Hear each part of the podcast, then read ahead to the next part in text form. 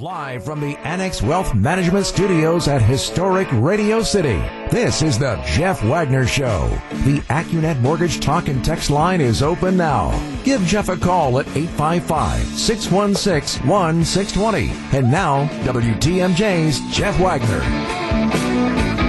Good afternoon, Wisconsin. Welcome to the show. All right, let's start off on a positive note, then I'm going to put you to work. But uh, all this week, we're rolling out our Wagner's Christmas wish list giveaway. Uh, and it's kind of like a variation. Our marketing people have said, oh, instead of just giving away gift certificates to caller number 12, let's have a little bit of fun. So, um, what we are doing all week long, we're, we're, rolling out our version kind of of the price is right. Um, we're asking you, you can go to our Facebook page. It's facebook.com backslash 620 WTMJ. And we are going to be featuring various holiday treats. And so all week long, we're going to be asking you to guess the average price to purchase the ingredients for your favorite holiday treats. Whoever's closest without going over wins a gift card to Cedar Crest Ice Cream. First up, had one of these over the weekend. Gru and I were talking about it last week. I said, I don't think I'd ever had one. Well, I took care of that. First up is the classic Tom and Jerry, which includes the fabulous mix from Cedar Crest ice cream, your personal favorite, favorite brandy and rum, a little bit of milk and nutmeg, nutmeg to top it off. In any event, you can go to Facebook, leave your guesses in the comments section. You have until two o'clock to do that and uh, whoever is closest to all the costs of the ingredients without going over well, wins a gift card to Cedar Crest Ice Cream. And we'll be doing that all week as part of the um, Wagner Holiday Wish List. How cool is that? Okay, I want to share with you a story as it appears in the Journal Sentinel. And I'm going to ask you at the end of this, what, if anything, you notice about this? I mean, what, what jumps out at you? All right, here, here's the headline. Charges. Following pursuit, man said gun fired accidentally, prompting officer to fire five shots at him. An 18 year old man in a standoff with police said his gun accidentally fired when he tried to throw it to officers, prompting an officer to fire five shots at him, prosecutors said. Prosecutors on Friday charged Nathaniel J. Lewick of Milwaukee with five counts related to the Saturday evening car chase and foot pursuit that ended with gunfire but no injuries. Milwaukee County Court Commissioner Maria Dorsey ordered Lewick held on $1,000 cash bond and ordered him not to possess dangerous weapons and not to drive without a license. He is charged with first and second degree recklessly endangering safety with the use of a firearm, driving a stolen vehicle, and fleeing and obstructing an officer. According to the criminal complaint, about 6 p.m. Saturday, this about this would have been last Saturday, two officers tried to pull over the stolen Kia Lewick was driving, but he sped away. So cops see this guy. He's in a stolen car. They try to pull him over. He drives away. As officers pursued him, Lewick ran six stop signs, one red light, drove the wrong way down two one way streets, and drove through several alleys, reaching speeds over 60 miles an hour. So let's review the bidding on this. Cops see the guy driving a stolen car. They try to pull him over. He takes off runs six stop signs, one red light, drives the wrong way down two one way streets, drives through several alleys, reaching speeds of over 60, 60 miles an hour. The officers lost sight of the vehicle, but two other officers spotted it a minute later and started another pursuit. Lewick crashed the Kia in an alley between Grant Street and North 41st Street, and three people got out of the car and ran. As officers chased him after him on foot, they noticed he had a handgun and yelled for him to drop it. Lewick then held, uh, hid behind a large bush near 4013 West Center Streets, and uh, officer, the police officer, once again ordered him to drop his gun several times. Officer Jop then heard a single gunshot and observed a muzzle flash from the location of the suspect. Then Jop fired five shots at Lewick. Neither person was injured. Police arrested Lewick as well as a 16 year old boy who was a passenger in the Kia. In an interview with police, Lewick said the gun discharged, when he was trying to throw it to the officer. Um, if convicted of all charges, Lueck faces up to 30 years in prison, etc. All right. Our number, 855-616-1620. That's the Accunet Mortgage talk and text line. There are a number of interesting aspects to this story. But I guess the one I, would like to talk with you about first is perhaps the most dazzling detail of all, which to me underscores uh, again why crime is so out of control in this community. Okay, so let's review the bidding. You've got the punk who, with a couple of his punk thug buddies, driving the stolen car. Police try to pull him over. Instead of pulling over, they run. So you've got um, six stop signs, one red light, driving the wrong way down one way streets. Eventually, they, they lose the first set of cops. Second set of cops see them. They take off again until they crash the car, at which point in time, three people get out of the car and run. The driver of the stolen car has a gun on him. He hides in a bush and a shot is fired and the police are chasing him saying drop the gun drop the gun. Guy runs behind a bush and a shot is fired. Now the story being told by the car theft punk thug is oh i was trying to throw the gun out and it, it just kind of went off.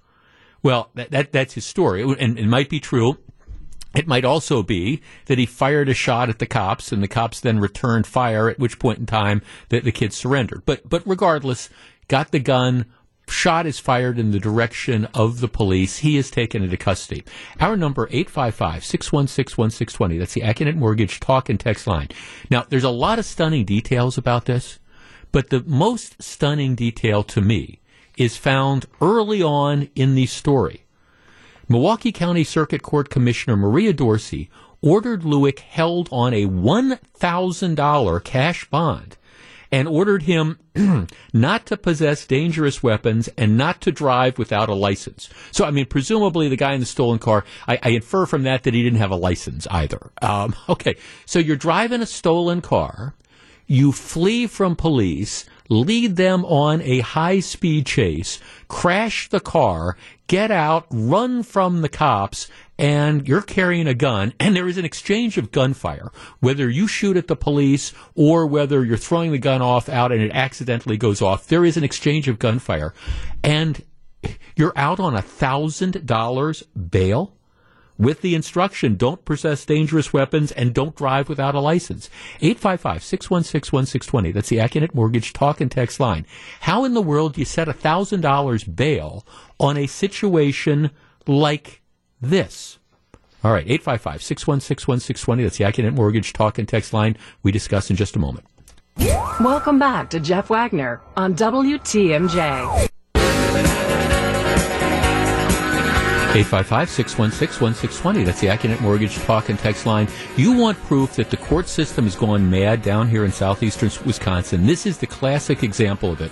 Week ago Saturday, you get some 18-year-old punk driving a stolen car with a couple of his punk buddies in the car. The cops try to pull it over. He runs from them. There is a high speed chase through multiple red lights, running red lights, uh, going down alleys, going the wrong way on one way streets. Finally, the, the police lose the car. Police see it again a couple minutes later, pick up the chase. The guy takes off again, crashes the car. He and his thug buddies get out. They all start scrambling. The driver of the car has a gun and at some point in time, the kid, he's 18 years old, not a kid, hides behind a bush and fires a shot at a police officer who's chasing him, yelling, "Stop the gun." The kid's story after being arrested is, "Well, I was trying to throw the gun off, and, and gee, it just went off. The dog ate my homework." Um, he surrenders after the police return fire. The court commissioner, her name is Maria Dorsey, orders him held on $1,000 bail and tells him, okay, you're not supposed to possess dangerous weapons and don't drive without a license. Have we gone nuts? What do you have to do to get $2,000 bail? You're in a stolen car, you flee from the cops, um, you're carrying a gun, and it, depending on how you want to interpret it, it goes off or you shoot at the police, and it's $1,000 bail, and we send this guy back out on the street? Matt in Oak Creek. Matt, you're on WTMJ. You know, listening to this story, Jeff, just kind of makes my blood boil over and over again.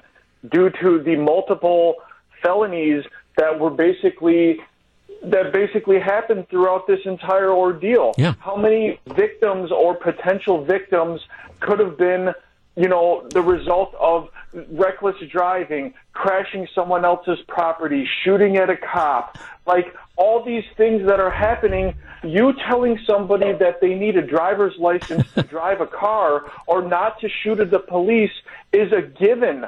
That does not have to be something that the courts need to be, you know, conveying to people as if they don't know. Not to mention, you said a thousand dollar bond. Yeah. All this does is tell everybody else out there that wants to commit crimes like this that you will be able to do it and basically be back on the street the same day. But Matt, she she ordered him, don't drive without a license, you know, or else you can get in even more trouble. Yeah, and it's just it's just crazy. You does she have to tell them you, not to steal cars too, Right. Or- or carry guns or shoot at shoelaces in the morning? I don't understand. No, thank, thank well, but thi- this is this is the ongoing frustration um, that is out there, Jeff. As, soon as you started explaining the situation, I knew where you were going. I'm a retired police officer with 30 years on the job. I'm pretty confident the majority of us would absolutely agree with you. A thousand dollars bond, seriously, um, Jeff. I'd throw the book at him. He was doing exactly what the judge had told him not to do. So he's lucky he's in the process of all the law breaking he did. He didn't hurt somebody. I have a son who's getting ready to turn 18, and one of the things that his friends, moms, and I say is this is the scary part of turning 18. Now you're officially an adult, and you should have the uh, carry the behaviors. Jeff, are you kidding me? I got a disorderly conduct charge for yelling, and my bond was seven hundred and fifty dollars. Yep. So I guess that's the message in Milwaukee County. Well, you don't don't don't do the thing for for yelling. I mean, you might as well go all the way. Carry the gun, shoot at the cops, steal the police, steal the car. And I, he's not charged with stealing a car. He was driving a stolen car, but lead the cops on a high speed chase. Jeff, only a thousand dollars. Maybe I should get into the carjacking business. I'm only kidding. No, I knew you were kidding. I, I've understood that. Um, Jeff, I've never heard a cop say, throw me your gun. I've always heard, yeah, that's right. They always say, um, you know, drop the gun. Jeff, um, if I did the same thing as a 54 year old guy in Kenosha, where I live, I would be behind bars with a cash bail a whole lot more than $1,000. Yep. Jeff, $1,000 cash bond. How about $2 million like Kyle Rittenhouse? Um, which of these two is a greater threat to society? Jeff, it's a shame that, um, okay, we're talking about the accidental discharge. Jeff, $1,000 bail puts society at risk. It is absolutely absurd. Jeff, yeah, I didn't mean to shoot at the police. The dog ate my homework. Well, there is a lot of that going on. But see, here, here's the thing. And the reason I bring this up is this is the type of stuff that, that goes on on a regular basis. And this is, it, it's all part of the catch and release thing. If this guy was 16, like the, his punk buddy who ran, the juvenile, my, you would never even hear about this. This would be something that would be undoubtedly swept under the rug, handled in juvenile court, where you don't even see a, a record of this. And the kid would probably, the, if he was 16 instead of 18, be, be sent back to, to mom and dad and told, well, don't steal cars and don't carry guns and don't shoot at cops and things like that. But the problem is, and we're going to be talking about crime a lot during today's program and this week because it is incredibly out of control. I don't know if you saw, but if anybody thinks that the upcoming holiday season is slowing down the tidal wave of violence in Milwaukee, well, all you got to do is turn on the television news or listen to the radio news and you're going to get a completely different story. But part of the problem is this. I mean, you have police officers that put their lives on the line in order to catch guys like this, and then you have a court system which just turns them loose.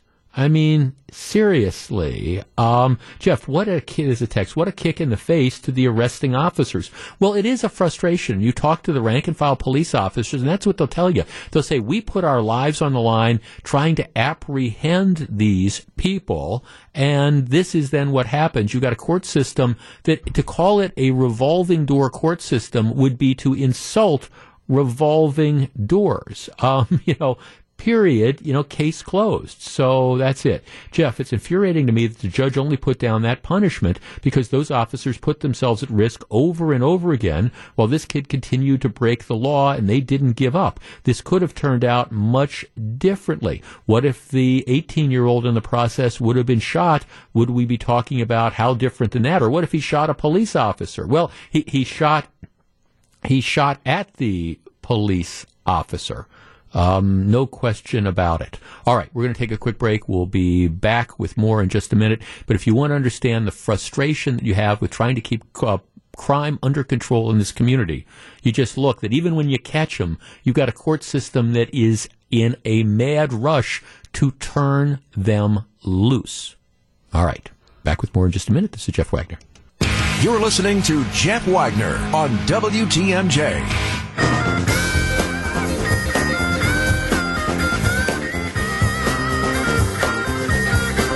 Oh, and, and, by the way, if for some reason you thought that it was going to get a little safer to travel the mean streets of Milwaukee, the city of, or even the county, N- not so much so. I mean, the big story over the weekend before last was former county executive Chris Abele driving essentially at the corner of Shorewood, uh, in Shorewood, at the corner of Capitol and Oakland, getting pulled over and carjacked at gunpoint.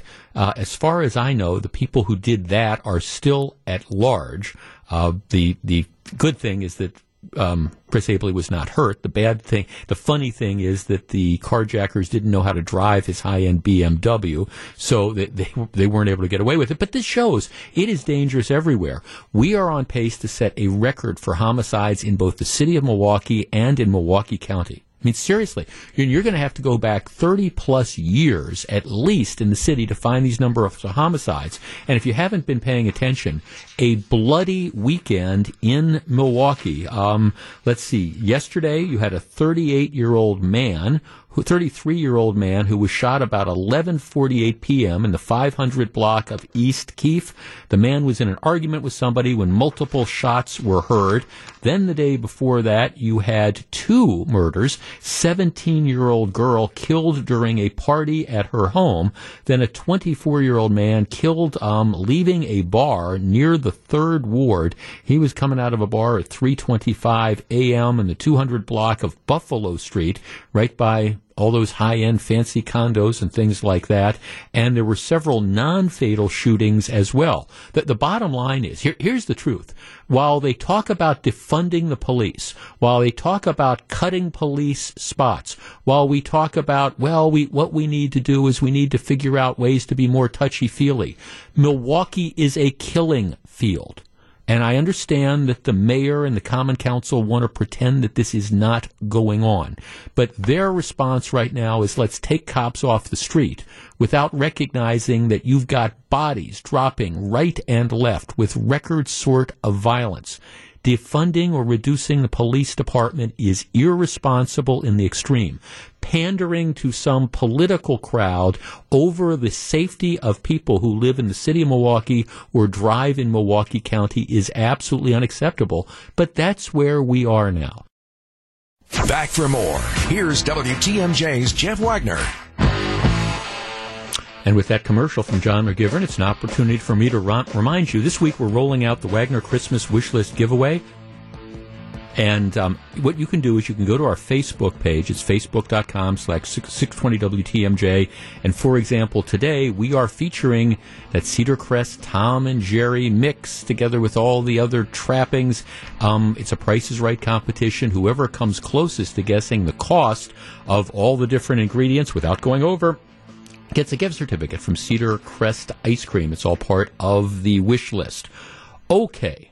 Now we were talking about you know crime and how out of control it is in Milwaukee County, and that's that that is not a surprise. Unfortunately, you have elected officials who just sit by and, and watch, figuratively speaking, the community burn and people die, and everybody wrings their hands and then says, "Let's cut the police budget by twenty percent." Oh, really good idea, but crime is is not confined to southeastern Wisconsin.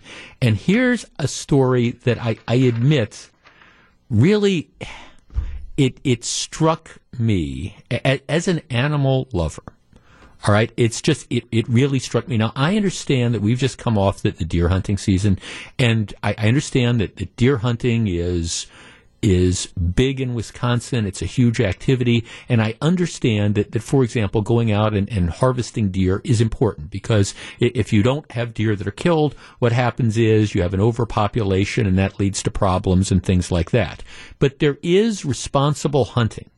And I would be willing to guess that if you are listening to me and you've been a hunter for years and years, you, you understand responsible hunting and you understand the rules, etc. Which brings me to a story out of Clark County. If you, you don't know where Clark County is, it's s- slightly north central Wisconsin. Um, Eau Claire County is to the west. Marathon County, which is um, Wausau, that's to the east. Chippewa County is to the northwest. Um, Wood County um, is, is, to the the southeast, so you, you, you get the idea. So it's a kind of the, you've got the Wisconsin Rapids and you've got um, Eau Claire, Eau Claire on one side, Wisconsin Rapids, and kind of Wausau on the other side, and Clark County. It is a rural county.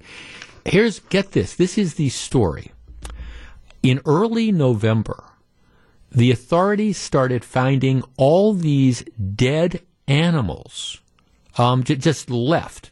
And here's what they're saying two separate groups of juveniles from several Clark County communities are responsible for killing more than 40 deer and a horse according to the Wisconsin Department of Natural Resources. In early November, people started reporting large numbers of deer being shot and left behind.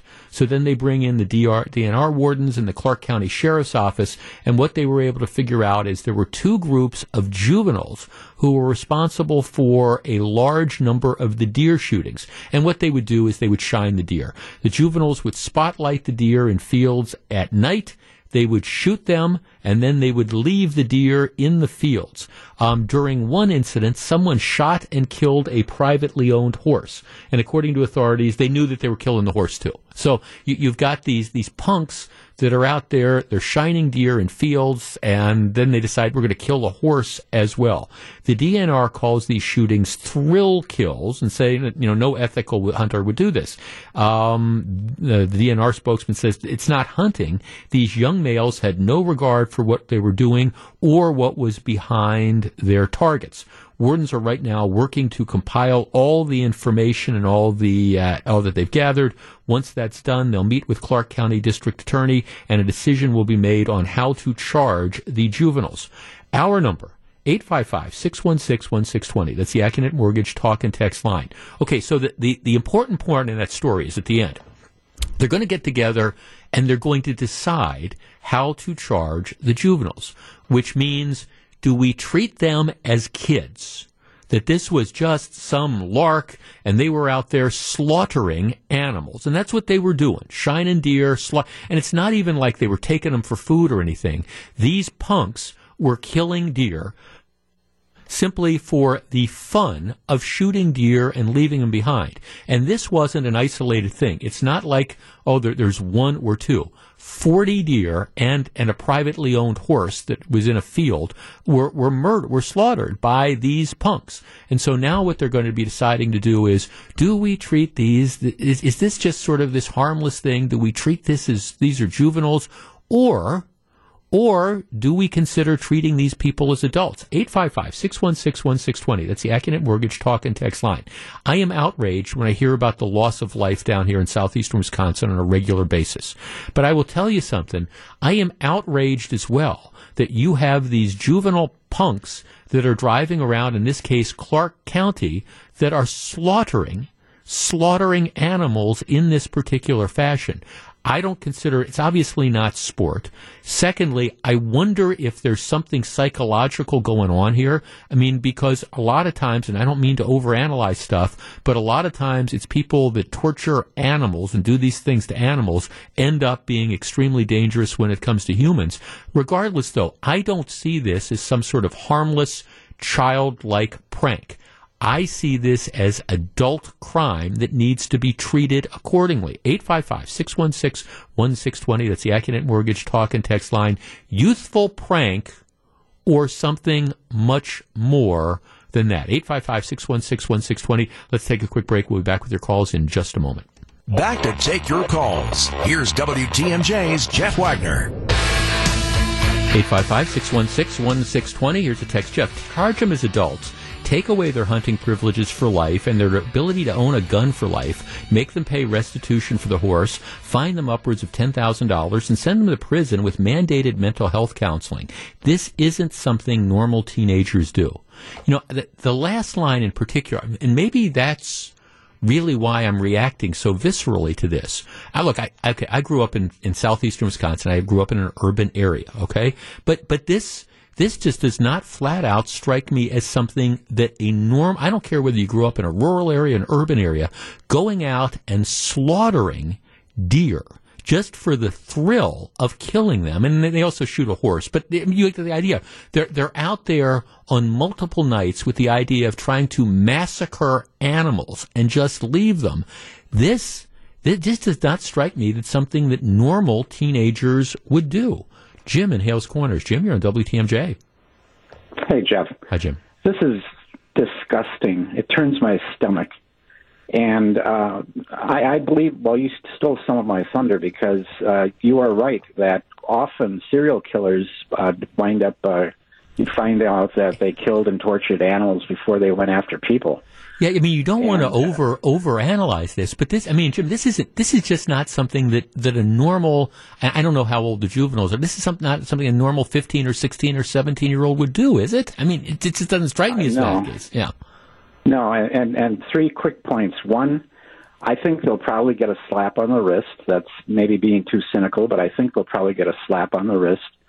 Number two, um, I, read in the uh, article that this happens like once a year. This happens like every year, or, or on a regular basis. And, and number three, do you think that they should be charged uh, as adults, and also should this be charged as a felony? Yes, yes, and yes. Misdemeanor? No, no, yeah. I'd throw if, if it were me, I'd throw the book at him. I mean, it's if this were if this were one or two, and I, and, and some people might even disagree with, but if this were one or two deer, I, I could you, you, could maybe this is forty. I mean, I mean, th- th- these yeah. are gangs that are out there with the idea of massacring these animals. Now, now, thanks to, to answer your question. I it's it's it's not. I and you, you if you could, you wanted to argue with me and say what's the difference between one and forty? I, I, I understand, but one you might be able to explain is, oh, this kind of spontaneous thing that, oh, we just got kind of caught up in this and we're really sorry. But when, when you do it, when you kill 40 deer in this fashion, shine them in this fashion, and then just slaughter them, and that's what happened, that, that, that is a whole different level of intent. So yeah, I, would throw the book at them. Let's talk to Doug in Mukwonago. Doug, you're on WTMJ. How long does it go before the thrill is gone out of killing animals. And they want to move up to something more thrilling. Mm-hmm. That's the thing. You've got to get this, you've got to get them a record. Because the problem with, I don't agree with our juvenile system where when you turn 18, you get a clean slate. Uh, I believe that you should get a clean slate as long as you don't commit any more crimes.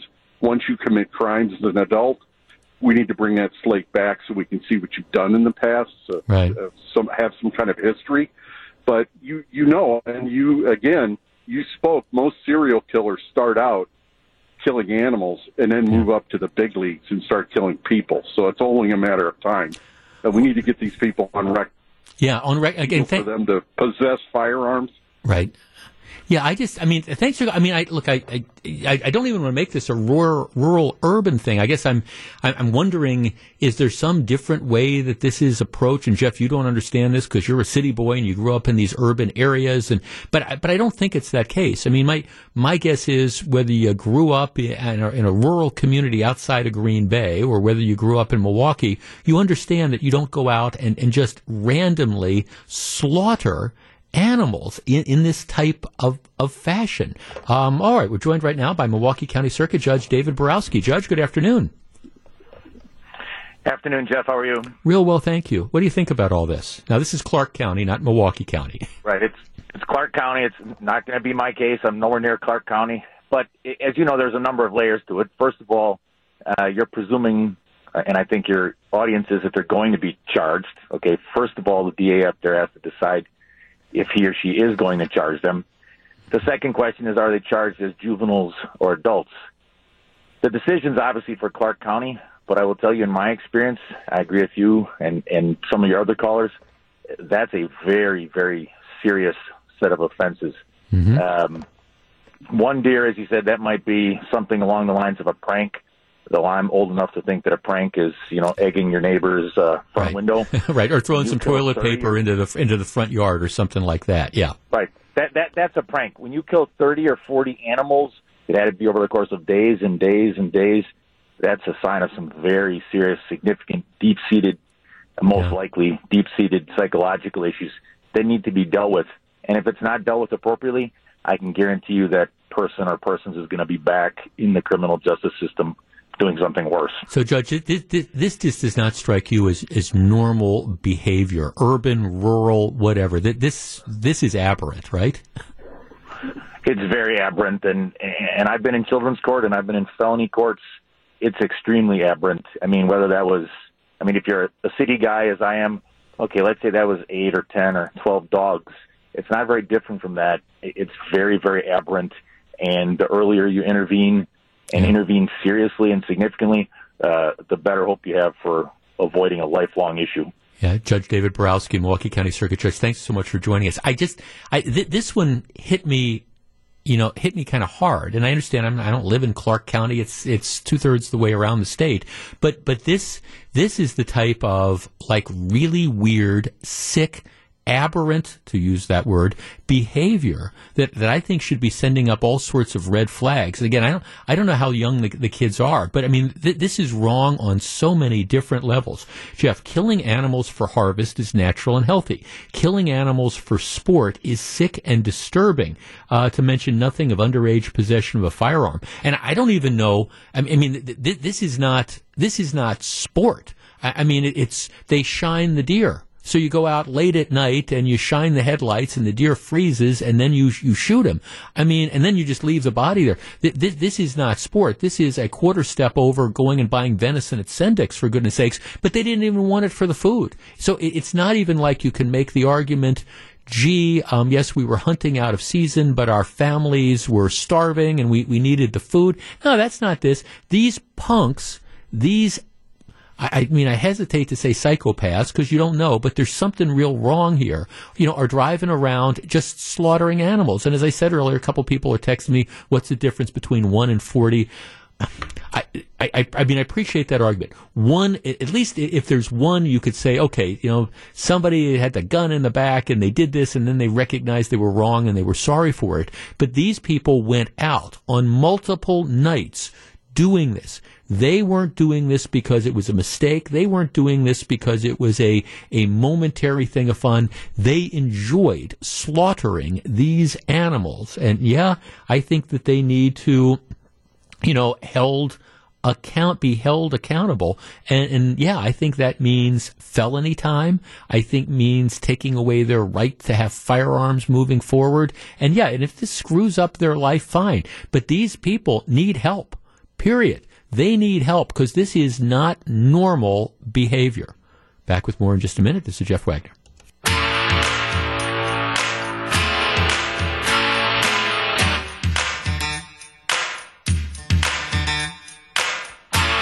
This is Jeff Wagner. So very glad to have you with us, Jeff. Why are you upset about and why are you upset about killing deer in this fashion?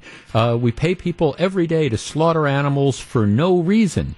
You can't pick and choose which slaughtering is acceptable. None of it's okay. No, I, I, I completely and totally disagree with. There is a food chain, and I understand that there, there's people out there that don't pe- think people should eat meat, and that the fact that we raise certain animals for for food for, cons- for consumption. I, I, I have no problem with that. I, I don't just like I don't have a, a problem with, with people you know ethical hunters who, who go out and you know take deer during the, the authorized seasons.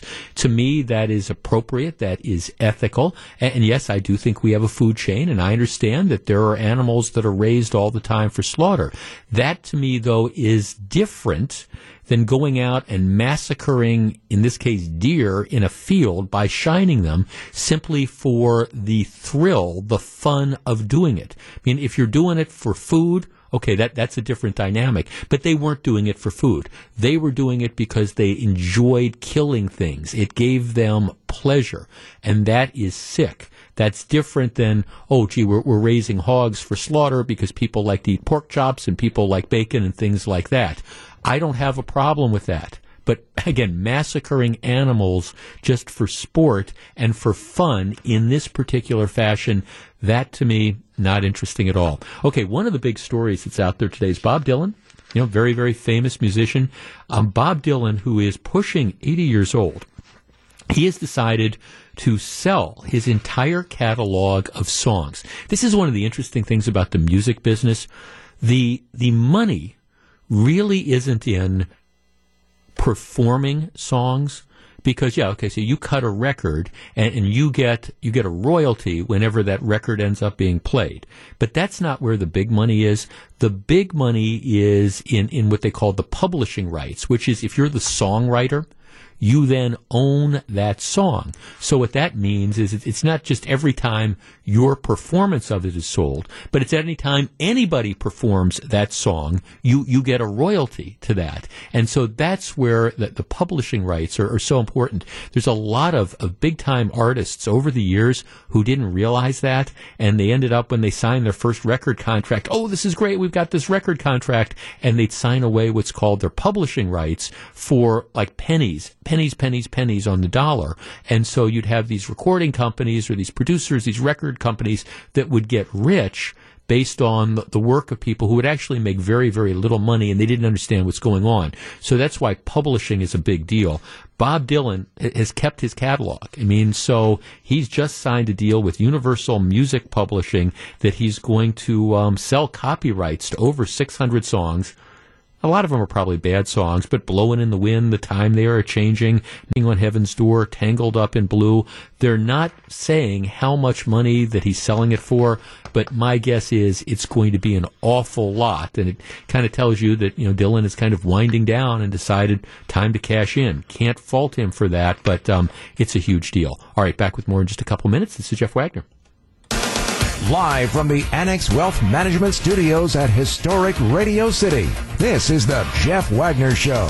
And now, WTMJ's Jeff Wagner. Good afternoon, Wisconsin. Welcome back to the show. Hey, let me call your attention to uh, some Twitter posts I put out over the last day or so. And you can follow me on Twitter. It's at Jeff Wagner 620. Now, if you are a listener, a regular listener, you know that I have been getting some criticism from some very, very devoted supporters of President Trump because I, I just, I, I don't, I, this election is over. And I, think the litigation that's going on and the, the unwillingness to accept the reality that Joe Biden has won, I, I, think it's it's sort of destructive. And I think encouraging people, for example, in Georgia, not to vote in the upcoming Senate election because the results are, are it's all it's all fixed anyways. I, I think is is a very very bad practice.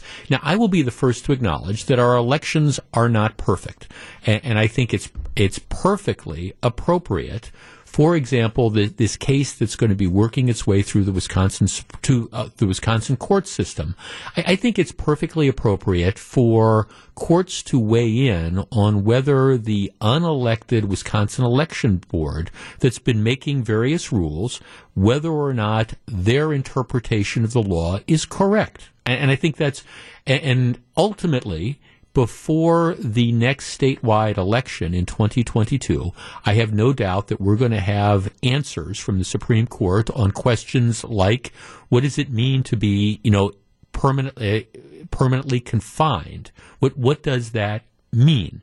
Um, what does it mean that the practice that hundreds of thousands of us have been following for the last several elections where we go in to vote early absentee. You know, you vote in person during that two week period and you show up and you provide your photo ID, but you don't fill out a separate request for a ballot. That, that's been the common practice. But, you know, we, we're, we're going to get a ruling about whether that's acceptable or whether you have to fill out a separate form before you get the ballot. So, I mean, those, those are all fair questions. But my point, and I know it has infuriated some of you, is that I haven't seen any examples of any sort of widespread fraud which would call the results of the election into contest contest. And, and, and I mean, there's this anecdotal stuff that's out there. Well, you know, there were people that were going into nursing homes and they were filling out ballots for people with dementia, et cetera, et cetera. Well, if that happened and you have evidence of it, what you need to do is that needs to be referred to local district attorney's offices and it needs to be prosecuted. And again, I, I fully agree that we need sort of best practice type of stuff, but the idea that we're going to throw out the results of an election, it, it's just not going to happen. And I guess I don't think that aspect of the conversation is constructive. Having said that, though, there there is this irony that's out there because in the mainstream media and in some political circles with Democrats, it's like, oh my gosh, th- this it's just terrible that, that President Trump would be fighting this, and, and this is ridiculous that Republicans aren't acknowledging it. But uh, there's a couple interesting stories, and, and one I sent out a link to this on Twitter. So much for the high railroad. Democrats are outraged that President Trump continues to contest the presidential election, but are apparently fine with trying to steal two seats in Congress from Republicans. And it's really, really interesting because in two very close congressional races, one in upstate New York and one in Iowa, it's the Republican candidates that won. In one case, the Iowa case, it was by like 12 votes. In the New York case, it was like 55 votes.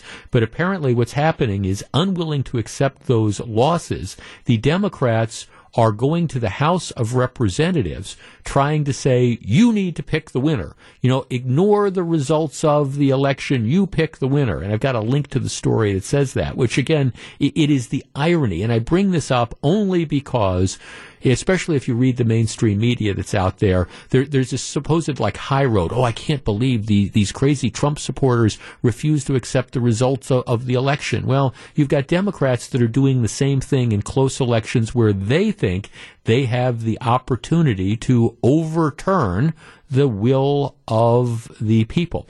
Another tweet I sent out today, and it's it's an interesting column in the Wall Street Journal. I happen to believe, Republican or Democrat, that if you're elected president, you should have great latitude in being able to select your cabinet. And, you know, of course, a, a cabinet officials have to be approved by the Senate. But as a general rule, I think a president whether it's Donald Trump or whether it's Lyndon Johnson or whether it's Bill Clinton or whether it's George Bush, I think a president should have wide latitude in being able to select the people he, he works with. And unless you've got evidence that the person is, is a crook or a complete and total wacko merely because you don't agree with their policies or you don't agree with some things you wrote, that that's not, I think, a basis. If I was in the Senate, that wouldn't be a basis for me voting against a, a president's pick. I think they get the right to pick who they want.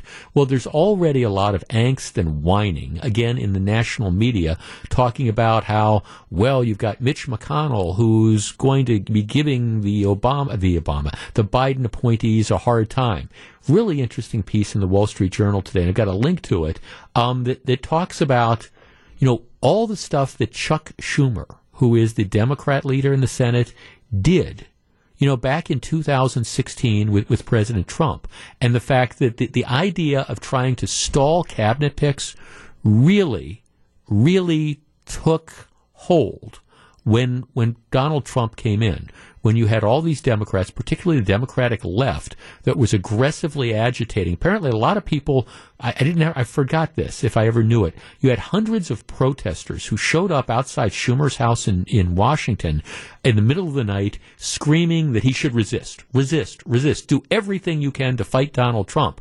And at that point in time, even though the Democrats didn't have the result, the numbers in the Senate to ultimately stop confirmations, they went on a full tirade of doing everything they could to try to delay and bog down the process.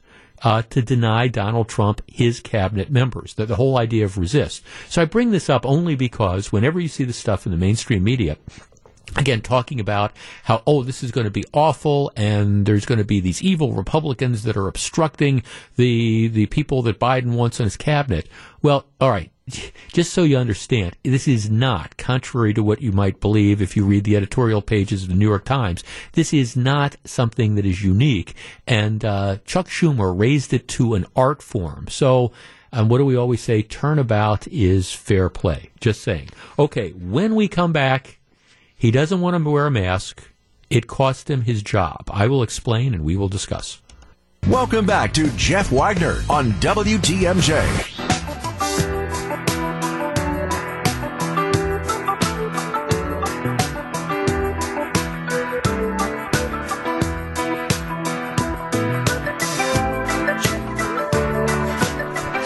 So very glad to have you with us. All right, here's the deal. The guy's name is Mark Donnelly.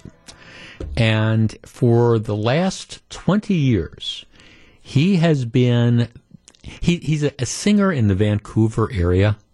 And for the last 20 years, his gig has been, he, one of his, one of his many gigs is he sings the national anthem of Canada. That would be O Canada at Vancouver Canucks hockey games. So that that's been that's been his regular gig, and he's you know he, he's hired by the by the Vancouver hockey team to come out and sing. Now he does other he performs all sorts of other things in the area. As a matter of fact, one of his big deals is is singing "O Canada." So he's hired to sing "O Canada" at a number of other you know events and places, and that, that's what he does. He shows up and he's in a he, he's in a like a tuxedo and all that, and you know he goes out and, and he sings. Okay, he is also one of these guys who is fiercely anti shutdown. You know, it is because of, of COVID, you know, and we, we've, we've had these discussions. You have some people who believe that the country should be locked down. You have other people who think that no, that's an unnecessary overreaction, a restriction on liberty. So you've got all these different, you know, groups that are out there. So in any event, last Saturday, a couple days ago, there was a rally that was being held, you know, in Vancouver, in downtown Vancouver, um, for people who don't believe in masks. It was kind of like an anti-mask rally, and he, Mark Donnelly, had been asked to sing. At the end of the rally, they had asked him to come and sing "O Canada." And he had agreed to do that. And he's expressed his opinion before that he, he doesn't think that the country should shut down. Okay, and you can agree with him or you can disagree with him, but but that's the deal. So he says, "Yeah, I'll come out, I'll sing "O Canada" at this this rally." So what happens is they it, it's getting promoted, and Mark Donnelly, the the singer, is going to be there. And what happens immediately after that is the owner of the Vancouver hockey team sends out a note to the local newspaper and said, okay, Mark Donnelly's going to be singing. Hey, you better change the headline to former Canucks anthem singer. Um, and then, so apparently what happens is they fire him. They, they don't call him up to tell him that they fired him, but they say, look, we, we support people wearing masks. You know, we support the lockdowns and things like that. And the fact that this guy, who you know sings the anthems and has for 20 years decides that he's going to sing at one of these like anti-mask, anti-lockdown rallies, what that means we we don't want any part of him. So after 20 years, we're firing him. Our number 855-616-1620. That's the Accunet Mortgage talk and text line. Now, I don't know enough about employment laws in Canada to tell you whether or not the guy might have a legal claim or, or not. And, you know, if this was the United States, typically you're, you're, I don't even think he's an at-will employee. So they could decide for any reason or no reason not to bring him back. That's my, my initial reaction to this. But my question is, apart from the legalities, as I often say on this program, even if you have a right to do something, you know, doesn't mean it's the right thing to do. So here you have a guy who, you know, sings the national anthem. He disagrees with the, you know, the lockdown stuff. He's an anti-lockdown guy.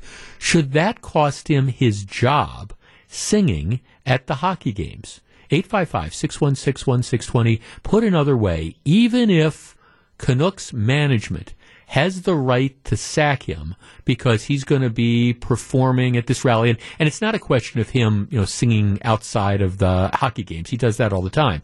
It, it's just they didn't like the fact that he was showing up at this particular event. 855-616-1620, even if they have a right to do it, is it the right thing to do? And that's what I'm struggling with what I would call now this is Canada, not the U.S. Uh, the, the, new McCarthyism, the idea that if if you disagree, e- even if you're wrong, you disagree and you do it publicly, that that's going to cost you your job. 855-616-1620. That's the Accunet Mortgage talk and text line. Should they have fired him? We discuss in just a moment. This is Jeff Wagner on WTMJ.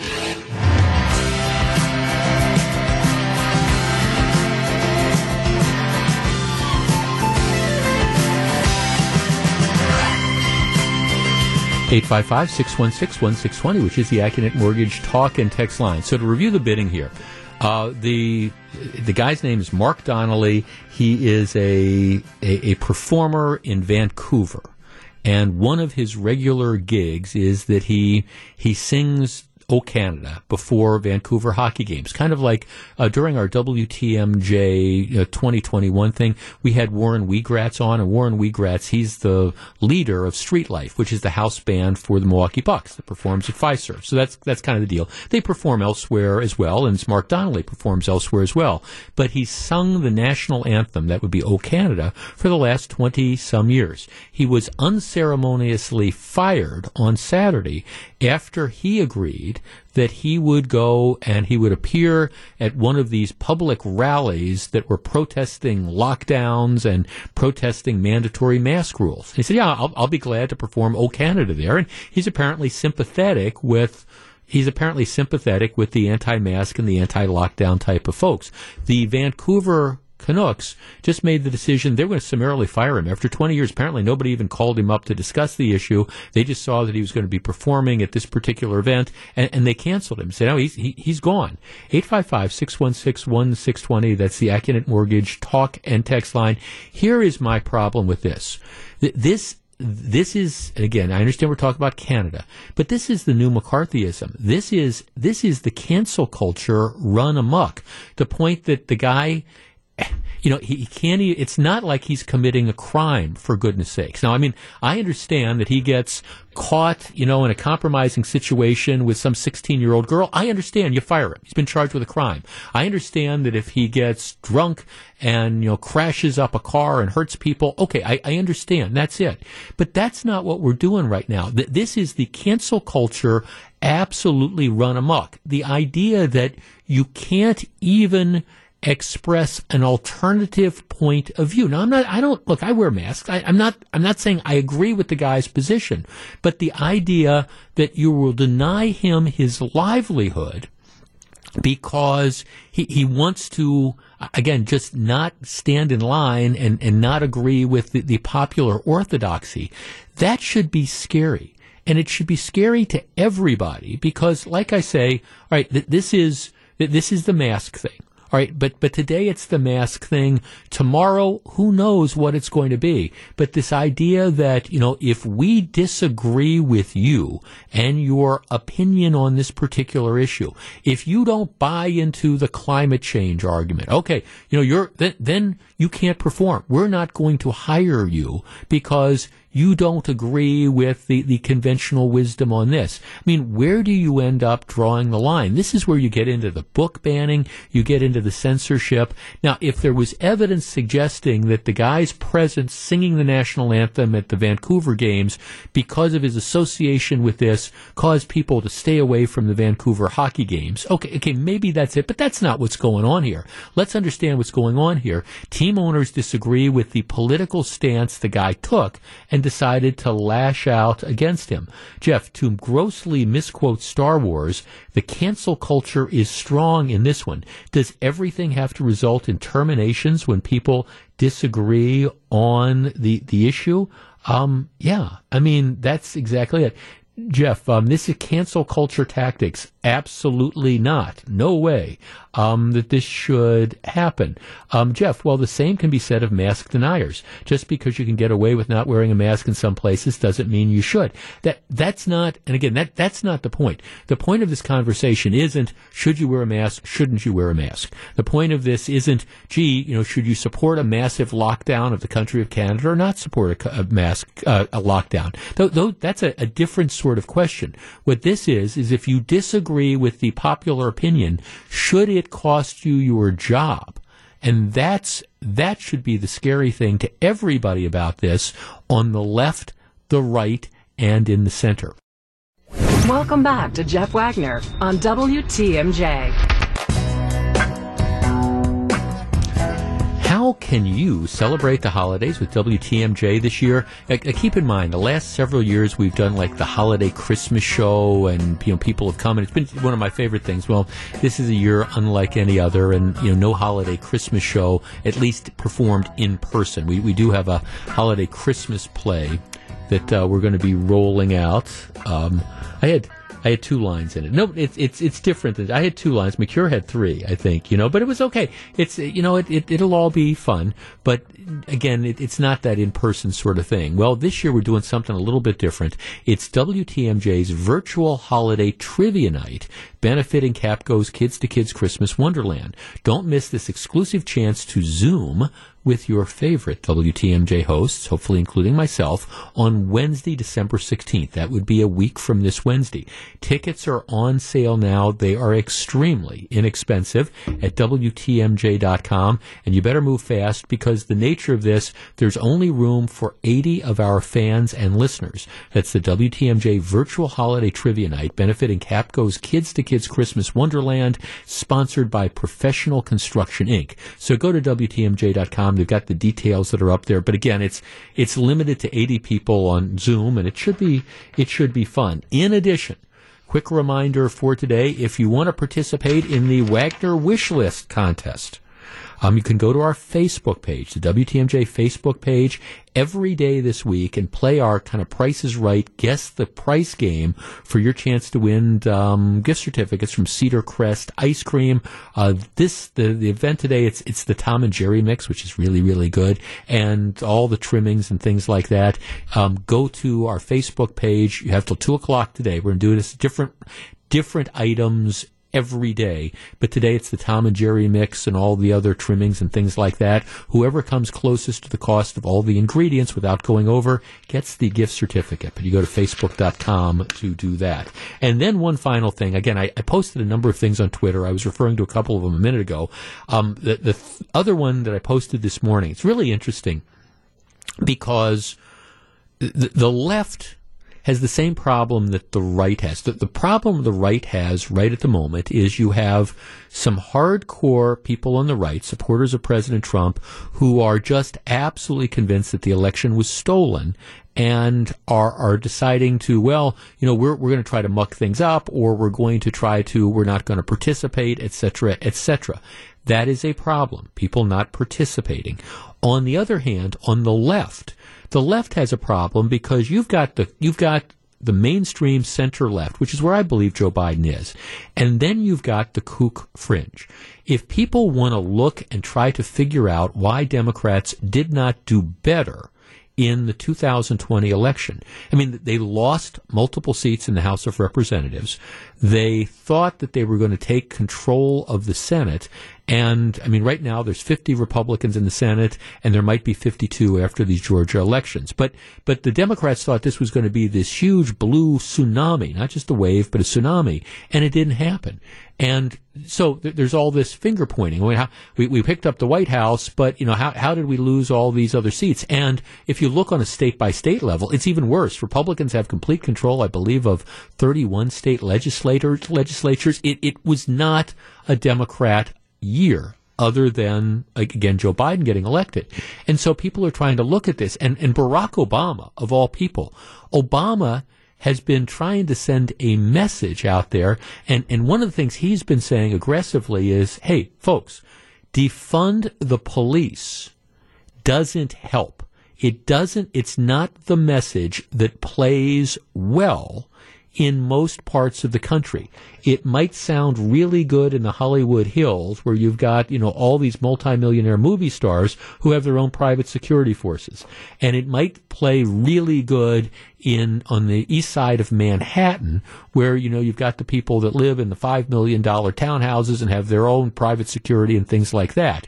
But, you know, in in average America, defunding the police is not a winning message. And, and, that's actually what, what happened. You had a lot of Democrats that were running in mainstream sort of areas who got tagged with the, you know, let, us get rid of the cops. And so Barack Obama is saying, we need to dial this back. Because to me, that defund the police thing for the left is kind of what the election was stolen, don't participate, it's all crooked is, is to the right. Well, anyhow, I have a link to a, a piece, an opinion piece in the Washington Post that just rips Obama. How dare you how dare you, you know, suggest that we shouldn't be pushing the re, you know, the defund the police agenda? And um, it's just like, okay, I just thought I would share it because, like I say, um, that the radical left wants to hear none of Obama suggesting that maybe we need to be a little bit more moderate here.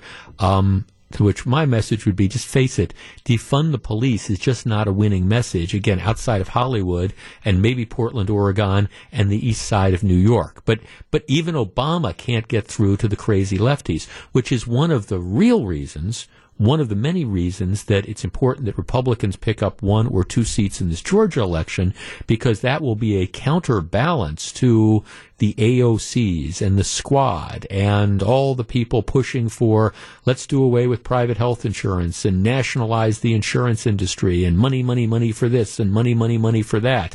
Um, that's the Democrat problem. Now, again, they don't the mainstream media doesn't want to write about that. They'd rather focus on the problem the Republicans have between the sort of stop the steal crowd and everybody else. But um, both parties ha- have their issues with the people on the, the edges. Okay, when we come back, who gets to go to the front of the line? It's going to be an interesting conversation, and I very much want to know what you think. Stick around.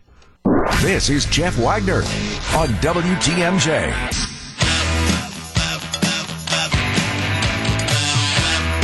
Okay, l- let's be honest here. The the way out of the pandemic is, is through vaccinations. Now we, have you know we, we've tried lockdowns that hasn't worked.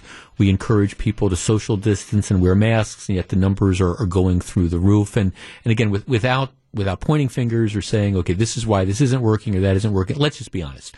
Uh, until you get a widely disseminated vaccine, coupled with the people who've had it, who've already recovered, who have a degree of immunity, we're, still going to be doing this. So the, the sooner people get vaccinated, the better. The problem is that the vac it takes it takes a while to produce the the, vac- the vaccine, and so it's going to be a rollout. So what you have to do is you have to figure out who gets it, who are prioritized. Right? I think there is general agreement that the first two groups of people that get the vaccines are number one, people who work in the healthcare field. Because we don't want them getting sick and getting other people sick or getting sick and not being able to work. So people who work in the healthcare field, number one, and 1A would be people who are in what I'm going to say nursing homes, but you know the the the, the other assisted care facilities and things like that. Why? Because a disproportionate number of the deaths that have occurred over the last nine months have occurred among people who live in, in nursing homes or these assisted care facilities. Why? Well, because it's older people. It's people who tend to be more vulnerable, underlying health conditions. And, you know, you, you get it into one of these assisted care facilities and it ends up spreading like wildfire. So I think most people would agree yeah, it, it's let, us concentrate on the healthcare workers and and then you know people who are again living in the nursing homes and that those type of things.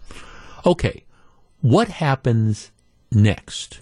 And, and this is where the debate gets really interesting. And again, the, ultimately the goal is everybody gets vaccinated, but, but they're not going to have it for everybody.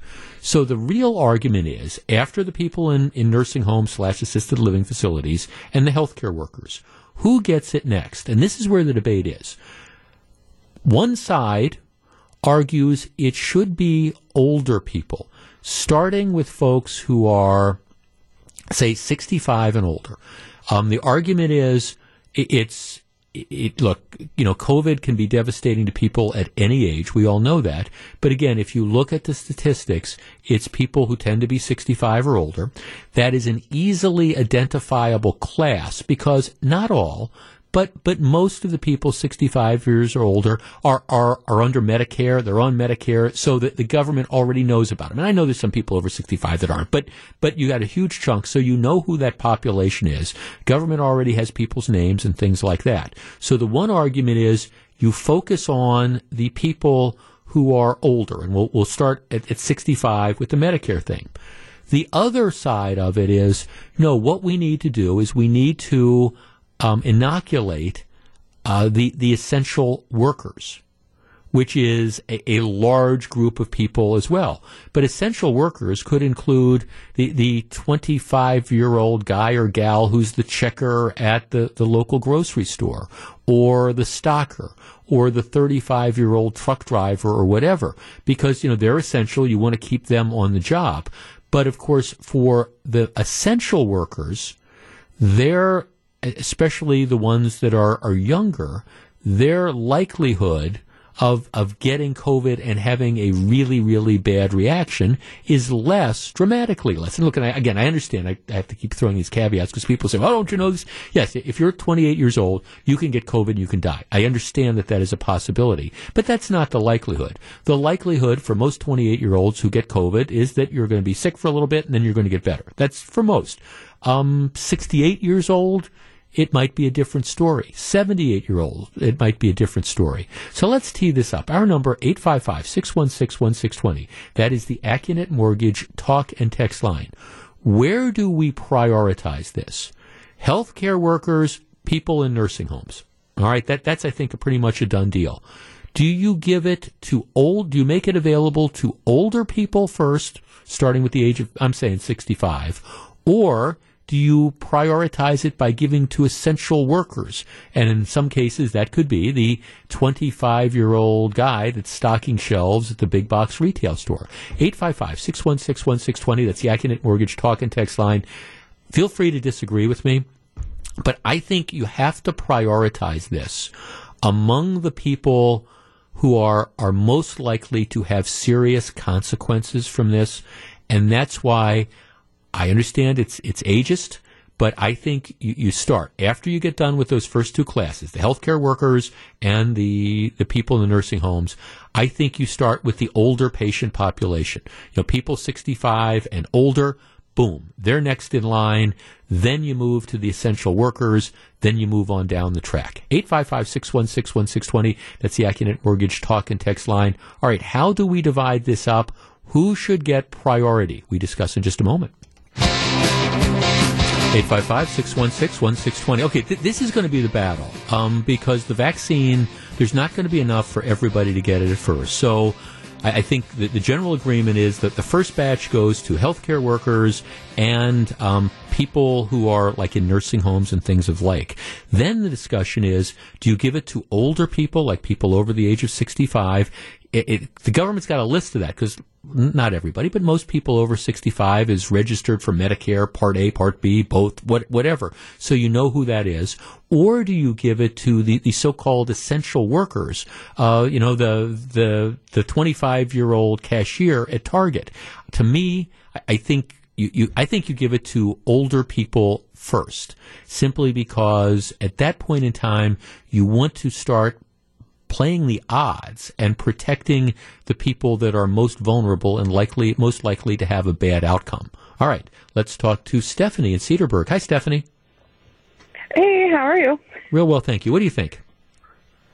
So, again, I'm actually a nurse in the area, and what we're seeing is what you're saying. It's disproportional to the nursing home, assisted living, long term care facilities. So, right. those definitely have to be people that get it first. But I think the next step after that is all the employees that work there.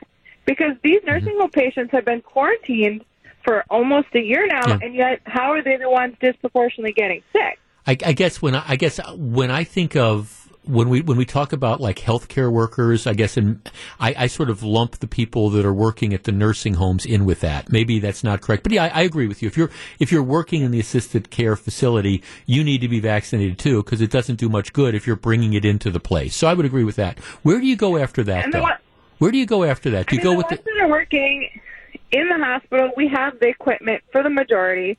We have the PPE. We have the stuff to keep us safe. We're taking precautions I think after that, you're right. It's the 65.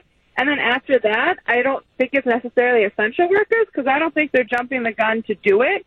It's going to be those immunocompromised. It's going to be the young, the middle, the old that are terrified of getting this that realistically could die of it. That have the under so people that have the underlying health consequences. The the forty five year old yeah. drivers and stuff like that. Interesting. Thanks for calling. Well, th- these are going to be decisions, Jeff. I think um, you give it to the essentials. Old people. Um, this is the text. Don't then this is the text. The quote, the essentials. Old people can stay home, but younger people must work and are spreading the virus. Um, if you want to lop off the head of it, what you need to do is go after the youngers. Um, Jeff, the term essential worker means almost nothing. This needs to be th- more thought out definition before we make these decisions. Um, Jeff, uh, they should require anyone wanting the vaccine to prove they are up to date with their other vaccinations. Okay. Um, Jeff, um, let's see. Heard one state is doctors and nurses, then older people, 80 plus years first. Well, I mean, I think, eh, I, you know, I mean, I guess do you do you say 80 plus, and then 70, and then 60? I, again, I continue to believe you got to do it on the age because you you I, I think you have to at some point in time you have to start looking at outcomes. And i guess that's how i look at it. And and, and i would i would say okay let, let's start with people 65 and older. And then i, I mean i kind of like what stephanie's talking about the idea of if you've got people that are particularly at high risk the 45 year old breast cancer survivor or something, you maybe you, you, squeeze them ahead of the 50 year old guy who's otherwise healthy, who's the quote unquote essential worker because he drives the trucks. I, am not trying to diss essential workers. I'm just saying you have to have, it, it's essentially triage and, you have to figure out what the fair priority is. And for me, the driving thing would be, again, the, the worst set of outcomes. You know, your typical 24 year old, if they get it, are on average, are they going to be worse off than your 74 year old that gets it? And typically the answer is going to be no. Let's talk to uh, Bob in Waukesha. Hi, Bob. Good afternoon, Jeff. How are you? And Merry Christmas. Merry Christmas to you. A little bit in advance, but Merry Christmas. What do you think? I, you know, this is this term essential workers is just so broad based. I, I, I drive for a large automotive group here in the Milwaukee area, and and I'm considered an essential yeah. worker, and and I, I haven't yet heard, and I, I'm I'm sure you have, but I haven't yet heard first responders, firefighters, yeah. policemen. Yes, uh, I think they should be right up there with healthcare workers. Yeah. I that's just how I feel. And God bless all that gave all. Yeah. No, oh, yeah. Matter of fact, we're going to be talking about that in the next hour of the program. Yeah. I guess, and, and I think that's a fair comment about healthcare. I guess, see, when, when I think of first responders like EMTs and things like that, I, I, I, think I guess I lump that into the broad area of healthcare workers. Um, you know, the, I mean, because to me, an EMT, EMT is a healthcare worker. But yeah, I, I, I would agree with that. It's it's the people on the front lines of fighting the virus, number one. And then I, I think it's the people in the nursing homes. And then again, I, I would I would go with the, the elderly. And as I get closer to 65, I hate using that term, but I, but I mean, but that, that's it. And you have to have some sort of arbitrary cutoff. But yeah, I, I would say, you know, you, you do the rollout and maybe you start with people who are 75 and older and then you go down to people who are 65 and older. Like I say, it's easier to do because through Medicare, you, you know who those people are. And then you start branching out more and more. But th- it's going to be a, it's going to be a, a contested thing because, I mean, you know, whenever we try to prioritize who gets particular medical services or whatever, you always get these arguments about, oh, is this a death panel or are we putting this person out on an iceberg and sending him out? You do have limited amount and you're going to have to prioritize. That's what triage is all about. But I'd go with older people over essential, over younger, otherwise healthy essential workers and then work our way down the list. Back with more in just a minute. This is Jeff Wagner. Live from the Annex Wealth Management Studios at historic Radio City, this is the Jeff Wagner Show. And now, WTMJ's Jeff Wagner. We'll probably do it as a topic tomorrow, but I guess what really caught my attention during Melissa's newscast was that the CDC, if I heard her right, recommending that, that people this holiday season not shop in stores. Huh. Um, man, you First of all, and, and I'll, I'll, articulate why I think that. I mean, I, I understand. See, there's a, there's a big problem. There's a big story in the Los Angeles Times about this, about how there's this kind of disconnect between some of the, the public policy people and the, the people in reality that, that do stuff. And I mean, I'm just I'm sitting here thinking if, if you're really telling people this holiday season don't go into stores, that's that's pretty dramatic. Plus, it also guarantees that people aren't going to follow your advice because I just don't. People are not not going to stop going into stores. Now, you might want to encourage people, right, be responsible about how you do this, et cetera, et cetera. But we'll probably discuss that in greater detail tomorrow. But the whole idea, as we try to get through this until we get a vaccine you, have got to figure out what that balancing is. And, and we've learned that lockdowns don't work. That, that's just, I think, very, very clear. You know, we've had parts of this country that have essentially been locked down since last summer, and the numbers are spiking all over. And you also have all the consequences, the, the business consequences. So, I mean, telling people don't shop at stores over Christmas time, you know, buy everything online. Uh, I just, to, to, me, my, my sense is a lot of people are just going to roll their eyes and say, that's not what we're going to do. You need to find world solutions that real people will end up following. Okay, today is December 7th, 2020. So, 79 years ago today was the Japanese attack on Pearl Harbor that launched the U.S.'s involvement in World War II. Now, the U.S. had been helping, for example, Great Britain fight off the Nazis, but but after we had the attack on Pearl Harbor in 1941, that that launched us into World War II. I always. Um, I always just just think of how th- this must have been. Now, obviously, that was way before my time. I mean, I remember my dad told me he tried to join up when he was like, my dad would have been like 14 or something like that. And he said he went down and tried to join up. But that, you know, but they weren't taking 14 year olds at the time, you know. But I mean, there's a lot of, I think there's a lot of people, um, a lot of young men in particular who lied about their age and probably got in as maybe not 14 year olds, but 16 year olds or 17 year olds or whatever. And then if you look at the, the, history of World War II, and this is what I'm about to say is in no way, shape, or form to downplay the, the sacrifices that, that people you know, have, made participating in foreign wars or in the military. But it, it, was a different time back then. I mean, you, you know, we you, you didn't have the, the long distance telephone service. You didn't have emails. You didn't have the the video conferencing. I mean, you you had people that, that went away in 1942, went to the military, and, and didn't other than the, the letter that, that you wrote, and maybe it got delivered three months later, four months later, six months later. You you didn't have any contact at all with your loved ones and your family and people back home for a few years. I mean, and then I mean the sacrifice of the greatest generation just absolutely unbelievable. And whenever I think about World War II, I think about my two very good friends, John and Jim, who both passed away a couple years ago, but um, they were medics. They were D-Day, plus three. And you know the they didn't like to talk a lot about the experience, but um, because I'm nosy and I'm curious, and we were friends, I, I, could pull some of those stories out of them. But just it, it just it's for people who grew up in the era that I grew up with, and certainly for people who grew up after that, that the sacrifices of the people who participated in World War II, um, absolutely unreal.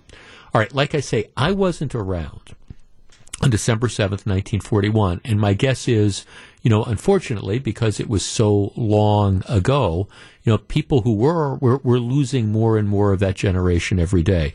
But I, I have to believe that that would have been for people who were alive that day, when you heard the, the news about where you, you, everybody that was alive that day remembers where they were when they heard about the Japanese attack on Pearl Harbor.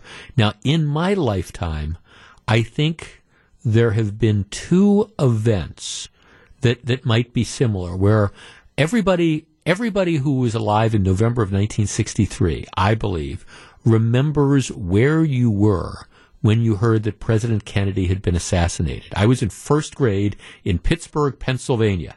Um, and, and I, I, remember the teacher coming into the classroom and they sent everybody home. And I, I, remember the, the weekend where they were doing the funeral service and stuff. I remember the JFK assassination. And I, of course, as I'm sure you probably do, you know, vividly remember where you were on September 11th, 2001. Um, you know, and of course we're, we're, we're now getting to a point where, you know, if you were five on September 11th, you know, 2001, you know, now, you know, it's 15 years later, now you're 20, but maybe you don't remember what that was like. And certainly if you were, you know, younger than that, it, it's something you read about in the history books or see on TV. Our number is 855-616-1620. That's the Accunet Mortgage talk and text line. Think back on your lifetime. What is in your mind what is the the the one date that affected the nation and the world. I'm not talking about the day you know you you had your your child or whatever like that. But I mean, was it the Kennedy assassination? Was it was it Pearl Harbor? Was it September 11th? That that date that for you will be, well, President Roosevelt said December 7th, 1941, a day that will live in infamy. I think you can make the same argument about September 11th, 2001. Um, what, what is that seminal date that you think back on your lifetime? Is it 911? Is it the Kennedy assassination? Is it World, is it Pearl Harbor? Is it something else? 855-616-1620. We discuss in a moment. This is Jeff Wagner. Back to take your calls. Here's WTMJ's Jeff Wagner. I just went to pajamagram.com, looked at some of those midnight fantasy pajamas, red, black. I like them. Very, very nice. Great gift. 855-616-1620. That's the Accunet Mortgage talk and text line. 79 years ago today, um, December 7th, 1941, the attack on Pearl Harbor for me, I mean, before my time, but uh, the, the, Kennedy assassination, 9 11, and my guess is for people who were alive on when Pearl Harbor, the attack occurred, th- those are, are to me like the three seminal dates that everybody remembers. What do you think? 855 616 1620. Let's start with Mike in Menomonee Falls. Hi, Mike.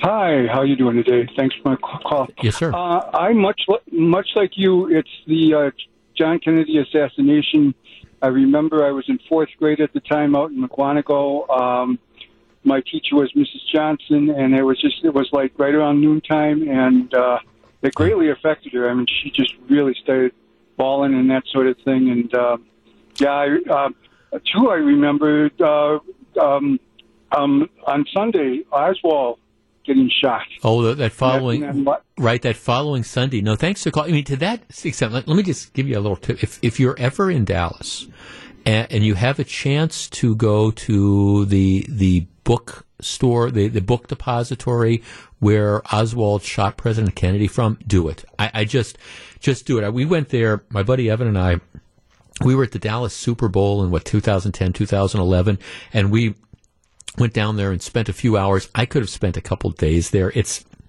it's just it's it's incredible. And I, I, if you're a student of american history i encourage you doing that. Let's talk to dennis in milwaukee. Dennis you're on wtmj good afternoon. Hi jeff. I think without a doubt it was the kennedy assassination. I was in eighth grade at the time. That was in november of 63 in the summer of 1964, you have the three civil rights workers who were killed by the Ku Klux Klan in Mississippi. They were down there to register voters. You had the Vietnam War escalate and all the related protests.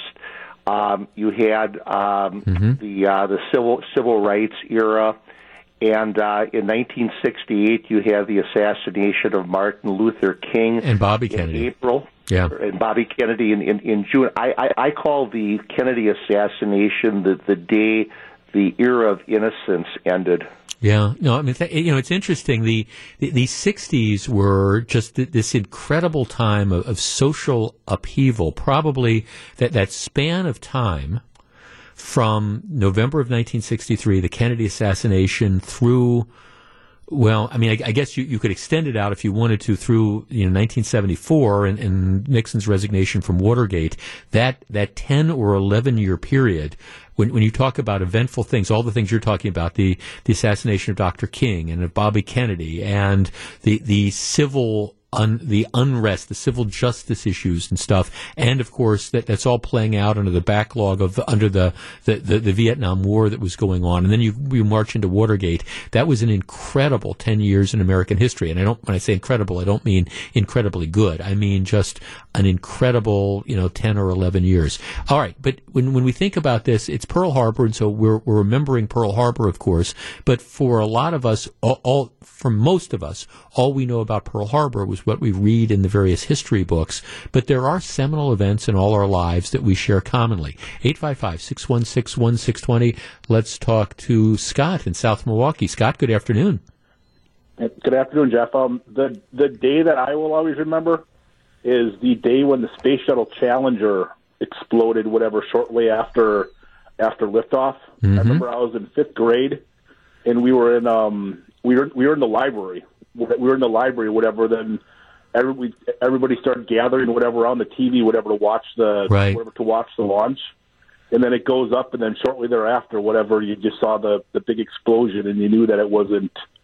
And Right. everybody knew that something wasn't right because well, because that was the mission when they had the teacher Right. whatever on the flight, whatever, and there was going to be a science lesson, whatever, Right. given from space, and everyone was excited about that that occurring. So yeah, that was a day that Yeah, That'll- that that was eighty six, right? Eighty six, I think, is the year that that happened. Yeah, yeah. No, no, th- th- no. Thanks. There, there's no question about it. That that's uh, uh, particularly, I think, for people who were born after the, the Kennedy assassination. That would be it. You remember distinctly where you were in the Challenger thing, and you're you're exactly right. They were you know, now I, I was out of school and stuff by then. I was, you know, well on the way to my law career. But, you know, you, you had people were, were gathered around the classrooms and stuff, and everybody was watching this on live television, which is, you know, what really, you know, hits home, or that here you have this explosion there. Let's talk to, uh, let's see, we've got uh, Brenton in Waukesha. You're on WTMJ. Good afternoon. Good afternoon, sir. Thanks for uh, taking my call. Thank you for calling, sir. So I was um in 2001. We were doing linen change. I used I was in the military, and retired at this time, but we're doing a linen change, and uh, we hear it on the news that the first plane flew into the first tower. Uh, so I rushed home and got my coffee and everything, and me and my wife sitting there getting our coffee, and next thing we know, we see the second plane Right. uh, flying into the second tower, and it's like, oh my god! I rushed back to work where my trainees was at. I mean, like, look, y'all better take this training serious. We're about to go to war. So, how what what what branch of the military were you in when this happened? Uh, United States Army. Okay, right, right. Did you end up did you end up getting deployed? Did you end up getting sent overseas at all? Uh, not at that time, but uh, I was a drill sergeant at the time on on the trail. I just started, uh, but afterwards I've been to the I four, S four, you know, all, Right. Iraq, all that afterwards. Oh, But uh, yes, man, that, that was probably one of the most I wouldn't call it interesting, but but you know, uh, shocking. uh, uh, shocking. Right there, you go. That's it. Life changing moment. Uh, it is. Well, thanks. Thanks. First of all, thank you for your service and for all you do. And yeah, I, I, I can imagine. I mean, I, I can imagine. And you know, one of the things, and, and people, we, we talk about this when when we do our tributes to September 11th. People are already starting to forget. I, I think. Uh, again, about how the country came together and, and, and the wave of enlistments, for example, you know, people recognizing that America had been attacked. We, we got sloppy. We, we did not think that we could be attacked on, on our, our soil. And we, we learned that, well, we, we could. Let's talk to, uh, Kathleen in Glendale, in Greendale. Kathleen, good afternoon. Good afternoon. I, I, my memory. I'm 90 years old, and I know I've lived through a lot of, of things that happened to the country, but the biggest thing that stays in my mind was Pearl Harbor. Um, we were driving down the outer drive in Chicago to see my grandmother in the hospital, and my dad. He, we had the radio on in the car, and my dad was crying, and he kept saying, "My war was supposed to be the last war, the war of all wars." And we didn't. I did not understand what Pearl Harbor was. Never heard of it. I had just turned eleven, and my brother and I were goofing around in the back seat. And to this day, I remember where we were. I remember the smoke shanties along the outer drive, Navy Pier. And uh, when you were talking about this, it I brought it all back. And my father was devastated. So that is my story. Ka- Kathleen, do you remember what it was like to be a, a teenager, essentially growing up during World War II, and, and all the Oh, different? yeah. Okay, just the, the different sa- yeah. sacrifices and shortages and all those things, huh? Oh, the shoes. We the, the shoemaker uh, in Winnetka had tons of business because we could not buy shoes, so we always had to have them repaired.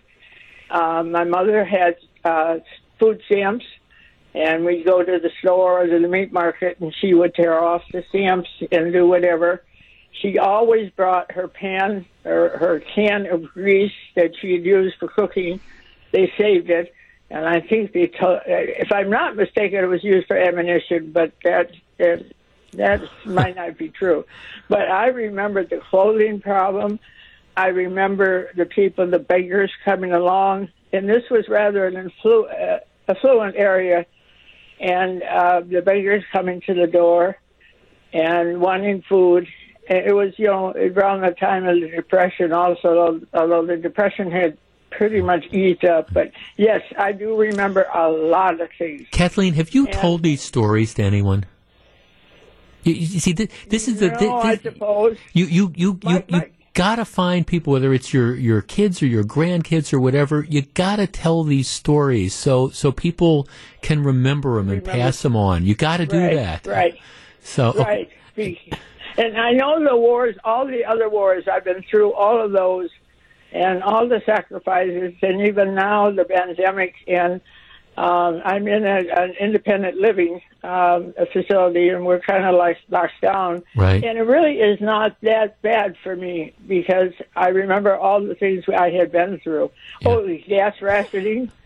and we walked and we walked and we walked because my father would not take the car out. And it was a different time. Um, Ma- You, you have you have lived in interesting times, Kathleen. It's certainly between you know starting out with Pearl Harbor and then through the computer age and all this stuff. Kathleen, uh, tell tell your stories to people. They're they're important. And thanks for joining me this afternoon. I appreciate it. okay, thank you. Yeah, absolutely. What what a great call. I- I- What and, and the reason I said this is because we're we're we're, we're losing people like Kathleen. I mean, she, she's 90 years old. We're losing people like Kathleen, and it's that kind of institutional memory. And it's not just, oh, gee, I, I mean, how cool is that? I remember where we were. We were driving to Chicago to visit my grandmother who was in the, the um, who was in the hospital. But then it's that, that whole World War II experience. Now, she didn't serve overseas, but in being a teenager, growing up, and, and the shortages and all those different types of things, we're losing that institutional memory. And that's why those stories are so important. When we come back, we'll find out what John Mercure has on his mind on Wisconsin's Afternoon News.